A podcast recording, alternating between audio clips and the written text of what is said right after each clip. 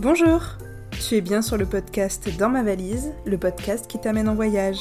Je suis ravie de te retrouver pour la seconde partie de mon escapade sur la baie d'Along. Aujourd'hui dans ma valise il y a de l'escalade, une plage secrète et eBay. Après avoir dormi du sommeil du juste, mon père et moi, euh, nous étions prêts pour de nouvelles aventures euh, à Longuaise. Et l'aventure débuta par un énorme festin pour le petit déjeuner. Il y avait plein de tables avec différentes choses qu'on proposait. Je me souviens de pudding, de brouillé, etc. Et une fois que nos assiettes étaient bien remplies et prêtes à être attaquées, il y a une personne de l'équipage qui vient nous voir et qui nous dit euh, Bah voilà, messieurs, dames, d'habitude, les gens ici euh, ne réservent qu'un seul jour et non pas deux. Donc si vous désirez faire le même programme, il n'y a pas de souci. En revanche, on peut vous proposer autre chose. On peut vous proposer ce matin une session d'escalade sur une roche de la baie d'Along et l'après-midi un tour en canoë la découverte des lieux secrets de la baie d'Along. On se regarde avec mon père. Bien sûr que oui, il avait prononcé les mots magiques lieu secret et canoë. bon, moi, il faut savoir que l'escalade, c'était pas forcément mon truc, mais j'étais fan de sensations euh, qu'on pouvait vivre euh, ailleurs que chez soi et que l'escalade sur un rocher de la baie d'Along, ça tombait très bien. Donc, on a chaussé nos plus belles baskets et on est monté sur un zodiac. Un peu plus loin, on a rejoint euh, plusieurs groupes de touristes qui, à mon avis, venaient de différents bateaux. Et je me souviens qu'il y avait quelqu'un qui escaladait. Une fois qu'il est descendu, le moniteur est venu me voir, m'a proposé d'escalader. Alors, euh, il fallait remonter deux ans en arrière pour se souvenir de mes dernières prouesses d'escalade prouesse entre guillemets, puisque j'étais pas forcément très douée. Bon, j'ai eu 13 au bac, hein, mais euh, c'était pas forcément de très bons souvenirs pour moi. Le baudrier, un petit peu le vertige, euh, voilà. Mais ça fait rien, j'y allais. Euh, j'ai monté euh, pas après pas, en crispant bien mes muscles contre la paroi légèrement humide. Et puis à un moment, j'ai effectivement regardé en bas et j'ai vu des gens tout petits, et notamment mon père. et je me suis dit, waouh, là, aucun doute, je suis bien loin de ma vie française que j'ai quittée il y a trois jours. Je suis déjà avec un baudrier en train de monter la roche de la baie d'Along qu'est-ce que me réserve la suite? C'est vraiment surprenant. Et euh, bon, euh, je n'ai pas pu monter plus haut, évidemment, parce que j'avais regardé en bas. Donc je suis vite descendue. Mon père est monté et je me suis rapprochée euh, d'un groupe de Français. Il y avait quatre amis, dont une jeune femme qui avait à peu près 25 ans, j'aurais dit. Et elle s'appelait Claire. Elle me demande ce que je fais là. En parlant d'une chose et d'une autre, je lui demande si parmi ce groupe d'amis, il y a son chéri. Elle me dit que oui. Alors, et comment vous êtes rencontrés? Là, elle me révèle une chose que j'aurais jamais imaginée, même encore aujourd'hui. Elle me dit qu'elle a rencontré son chéri par eBay. Par eBay? Comment t'as fait pour euh, trouver ton chéri par eBay? Ah bah c'est très simple, je, vendais mon réflexe à l'époque, donc on habitait sur Paris. C'est lui qui m'a acheté mon réflexe et puis on a bu un café et une chose en entraîne une autre. Euh, bah aujourd'hui je me sers toujours de mon réflexe. J'ai trouvé cette histoire trop mignonne. Donc à la suite de ça, euh, je lui explique que moi je suis venue ici pour un stage, mais que j'ai d'abord une semaine de vacances pour me remettre du décalage horaire et puis pour découvrir un petit peu le Vietnam. Et je lui dis que bah, j'ai très peur, euh, je ne sais pas du tout comment ça va se passer, euh, que dans quelques jours mon père va partir et je vais me retrouver sans repère, je suis un peu, voilà, un peu déboussolée.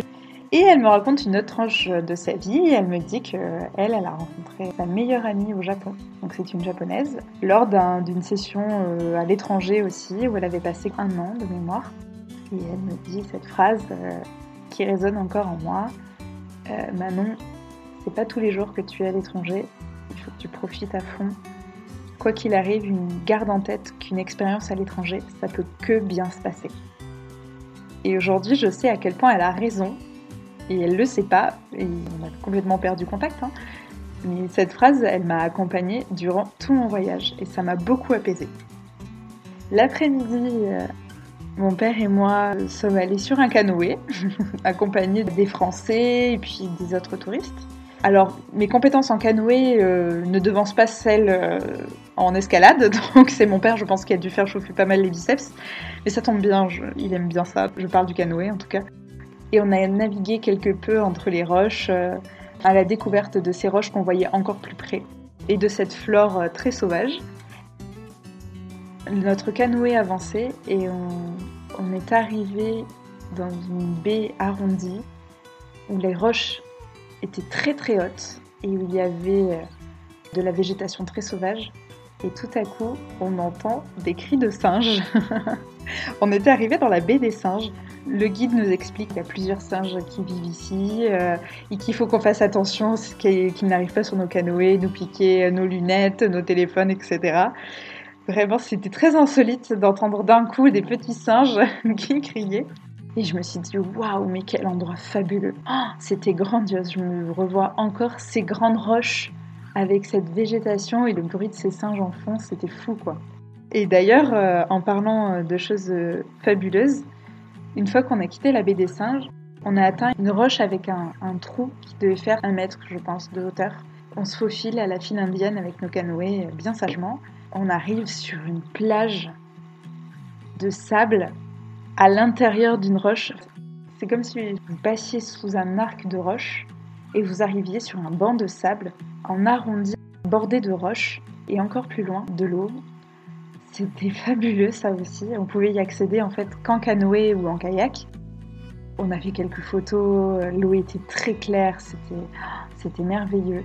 Je pense qu'il devait faire un tout petit peu plus beau à ce moment-là mais guère plus puisque euh, la baie d'Along elle est embrumée la plupart de l'année. Je sais pas si mes sources sont sûres, mais je crois qu'elle était ensoleillée que 11 jours par an. Il faut bien tomber quoi. on est revenu détendu de cette formidable journée où on s'est construit de plus beaux souvenirs que la veille encore. Cette dernière nuit sur la baie d'Along, sur ce bateau de croisière où il passait une fois de plus Indochine et une fois de plus je ne l'ai pas vu. On s'est endormi euh, paisiblement et j'étais de moins en moins stressée par cette vie vietnamienne qui m'attendait. Très heureuse de ce que j'avais vécu et de me dire que j'étais capable de faire tout ça, que tout s'était bien passé, que je pouvais me mélanger euh, et parler en différentes langues et me faire apprécier d'un groupe. Ça, ça m'avait beaucoup aidé puisque j'étais quand même assez timide à l'époque. Même si j'étais encore stressée, je me rendais bien compte que ma vie française ne me manquait pas. Tous mes questionnements d'il y a trois jours n'avaient plus lieu d'être, puisque maintenant on y était. Maintenant qu'on est dans l'arène, on y va. Le dernier matin, on profite du petit déjeuner. Le bateau rentrait à l'embarcadère, se rend sur le pont, et on passe à côté des villages de pêcheurs qu'on avait croisés la veille. Je m'y attarde un peu plus je me dis que ces personnes-là vivent quand même sur des maisons parfois faites de briques et de broc, sur des flotteurs, vivent de la pêche, des élevages de poissons, que des chiens gardaient des oiseaux voraces. Donc on voyait parfois des chiens attaquer des oiseaux pour préserver les filets de pêche. On voyait parfois des enfants courir et s'amuser. Les habits séchés étendus sur des filets. Et à ce moment-là, mon père dit cette phrase que je trouve très vraie. Ces gens-là, ils n'ont rien, mais en fait, ils ont tout, et ils ont tout compris. Cette phrase remet en cause toute notre société de consommation, puisque ces personnes-là n'ont pas besoin de grand-chose pour vivre, de quoi se vêtir, euh, parfois de quoi acheter un petit peu à manger. Les revenus du foyer, c'est euh, la vente de snacks et de bijoux aux bateaux de touristes, et majoritairement je pense la pêche. Il se réveille tous les jours avec un décor idyllique et sauvage et je pense que c'est bien là le plus important pour vivre. C'était une très belle leçon de vie pour finir cet épisode sur la baie d'Along et juste après nous sommes partis à la capitale du Vietnam, à Hanoï. Merci beaucoup de m'avoir suivi. N'hésite pas à commenter et partager ce podcast pour continuer à voyager. Tu peux aussi suivre mes illustrations sur le compte Instagram dans ma valise underscore podcast. Et à très très vite pour la suite.